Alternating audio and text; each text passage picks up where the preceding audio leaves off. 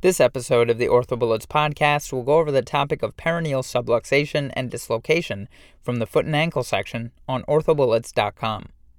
Peroneal tendon dislocation and repetitive subluxation from behind the lateral malleolus most commonly occurs in young active patients. The mechanism is typically either a rapid dorsiflexion of an inverted foot, leading to rapid reflexive contraction of the peroneus longus and brevis tendons, or a rapid contraction that can also lead to injury of the superior peroneal retinaculum. As far as the pathophysiology of this condition, subluxation of the peroneal tendons leads to longitudinal tears over time, which usually involves the peroneus brevis at the fibular groove. Subfibular impingement can also occur secondary to calcaneal malunion. Associated conditions include tears of the peroneus brevis and or longus, in which longitudinal split tears are more common than transverse tears, and lateral ankle ligament injuries like the ATFL and or CFL, which occur in up to 75% of patients with superior peroneal retinaculum injuries. Now let's quickly go over some relevant anatomy. The peroneus brevis is innervated by the superficial peroneal nerve, which is a branch of S1. The peroneus brevis acts as a primary everter of the foot and the tendinous junction is about 2 to 4 centimeters proximal to the tip of the fibula. The peroneus brevis lies anterior and medial to the peroneus longus at the level of the lateral malleolus.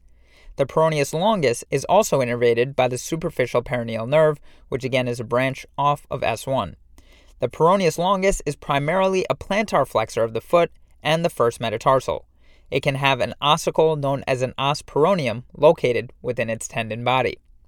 The peroneal tendons are contained within a common synovial sheath that splits at the level of the peroneal tubercle. The sheath runs in the retromalleolar sulcus on the fibula. The peroneus longus is posterior in the sulcus. Remember that the longus takes the long way around. And the peroneus brevis is anterior in the sulcus. Remember that the brevis is behind the bone. The sulcus is deepened by a fibrocartilaginous rim, which is still only about 5 millimeters deep the tendons are covered by the superior peroneal retinaculum, which originates from the posterolateral ridge of the fibula and inserts onto the lateral calcaneus, otherwise known as the peroneal tubercle. The inferior aspect of the superior peroneal retinaculum blends with the inferior peroneal retinaculum, and this retinaculum is the primary restraint to the peroneal tendons within the retromalleolar sulcus. At the level of the peroneal tubercle of the calcaneus, the peroneus longus is inferior and the peroneus brevis is superior. Both tendons at this level are covered by the inferior peroneal retinaculum.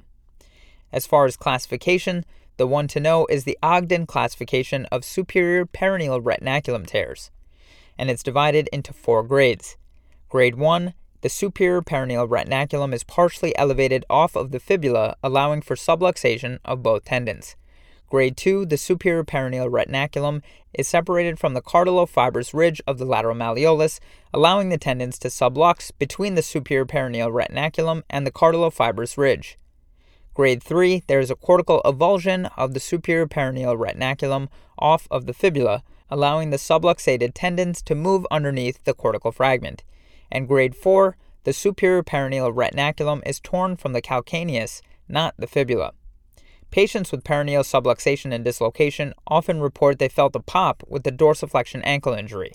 Symptoms include clicking, popping, and feelings of instability or pain on the lateral aspect of the ankle. On physical exam, inspection may reveal swelling posterior to the lateral malleolus, tenderness over the tendons, a pseudotumor over the peroneal tendons, and or a voluntary subluxation of the tendons plus or minus a popping sound. Provocative tests include active dorsiflexion and eversion against resistance, which causes subluxation slash dislocation and apprehension. The compression test will cause pain with passive dorsiflexion and eversion of the ankle.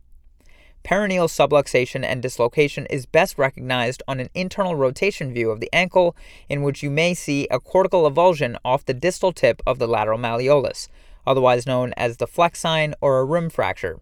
This view is also needed to evaluate for a varus hindfoot.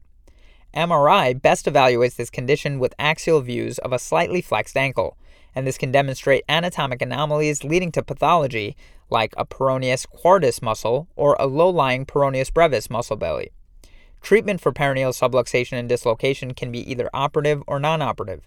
Non-operative management includes short leg cast immobilization and protected weight bearing for six weeks, which is indicated for all acute injuries in non-professional athletes, and it's important that the tendons are reduced at the time of casting. Success rates for non-surgical management are only marginally better than 50%. Operative options include acute repair of superior peroneal retinaculum and deepening of the fibular groove, as well as a groove deepening procedure with soft tissue transfer and or osteotomy. Acute repair of the superior peroneal retinaculum and deepening of the fibular groove is indicated for acute tendon dislocations in serious athletes who desire a quick return to a sport or their active lifestyle, and it's also indicated in the presence of a longitudinal tear. A groove deepening procedure with soft tissue transfer and or osteotomy is indicated for a chronic slash recurrent dislocation, and with this option, you are less able to reconstruct the superior peroneal retinaculum, so treatment focuses on other aspects of peroneal stability.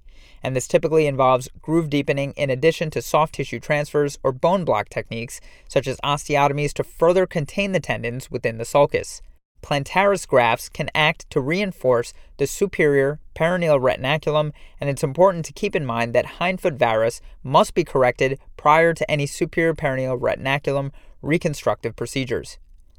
For peroneal brevis tears, presentation and physical exam is often very similar to peroneal tendon dislocation, however, there is no instability of the tendon.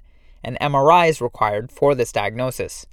Non operative treatment in these cases include NSAIDs, activity restriction, and a walking boot, which are often the first line of treatment.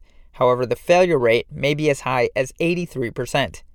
Operative treatments can include core repair and tubularization of the tendon, debridement of the tendon with tenodesis of the distal and proximal ends of the brevis tendon to the peroneus longus, or reconstruction with an allograft, and a hindfoot osteotomy.